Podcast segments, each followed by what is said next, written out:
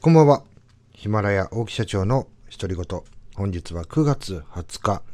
日曜日でございます。2回目の配信となります。これからですね、YouTube チャンネル、動画、最新の動画をですね、上げさせていただくんですが、こちらですね、ちょっとね、それに補足をしたような勉強をしていきたいと思います。コアビリーフについて、え、話をしていきます。これ動画の中でもですね、お話しさせていただいてるんですけども、えー、コアビリーフ、コアというのは核ですね。えー、その人の核となるもの。ビリーフというのはあ信じているものという意味でございます。えこれはですね、私が、えアンガーマネジメント、えアンガーマネジメントファシリテーター先生になりました。まだね、新米なのでね、一丁前に先生なんて言えないんですけども、えー、それを勉強する上でですね、重要なキーワードの一つでございます。えー、私たちが怒る理由、えー、それはですね、自分が信じるべき、えが目の前で裏切られた時ですと。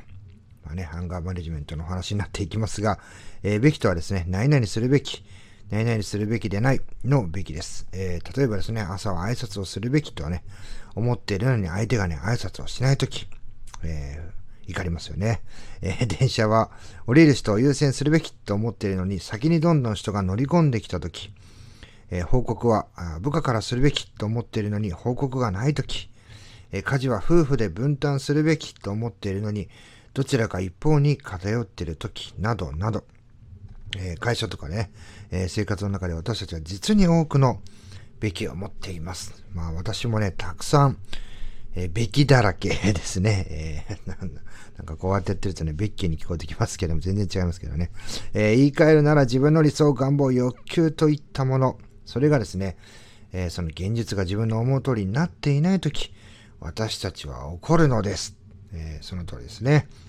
えー、まあね、えー、コアビリーフ。えー、まあこれね、不毛なコアビリーフとかっていう風にしてね、え、分けられたりするんですけども、自分の中で価値観の核になっているようなもの、えー、コアビリーフは価値観の元になる、心の奥底にある辞書のようなものと捉えられております。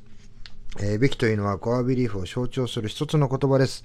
えー、べきの他にはないないのはず、当たり前、常識、普通、何々であってほしいというような言葉もあります。まあ、こういったものがですね、裏切られた時、裏切られた時にですね、不満とか不安というのを抱えまして、二次感情的に次にですね、怒りに発達するというのが、えー、コアビリーフ、まあ、怒りの原点というふうになっております。このね、コアビリーフ、自分の中の価値観、えー、これね、あの、基本的にはね、あのみんな正しいというふうに、えー、定義されております、え、自分の中では正しいんです。ただしですね、えそれがね、相手も同じように正しいかと思ってるかということは、また別の話ですよ。でそういうふうにしてですね、相手と一緒に何かをするというふうに考えたときに、必要な、えー、コアビリーフと必要じゃないものというのをですね、しっかり区分けしていきましょうと。このね、コアビリーフっていうのをですね、見直す。本当にね、その自分の価値観っていうのは合ってるのか。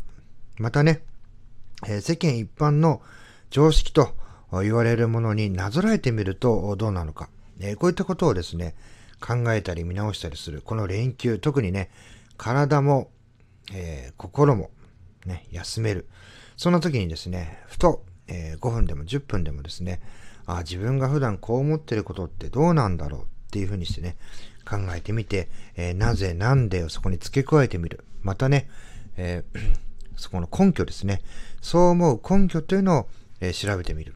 まあ、それでね、えあ、これやっぱね、いらないなとか、これはやっぱしね、大切にしていかなきゃいけないなとか、そういったね、えー、必要なものと不要なものというのがね、しっかり区分けできるんじゃないかなというふうに思います。えー、これもね、えー、自分がイライラしないとか怒らないとかね、またあの、夢を叶えるとか自己実現、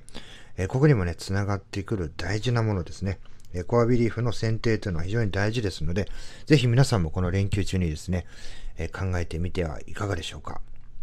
2回目の配信に関しましては、えコアビリーフについてお話をさせていただきました。また次の配信でお会いしましょう。さよなら。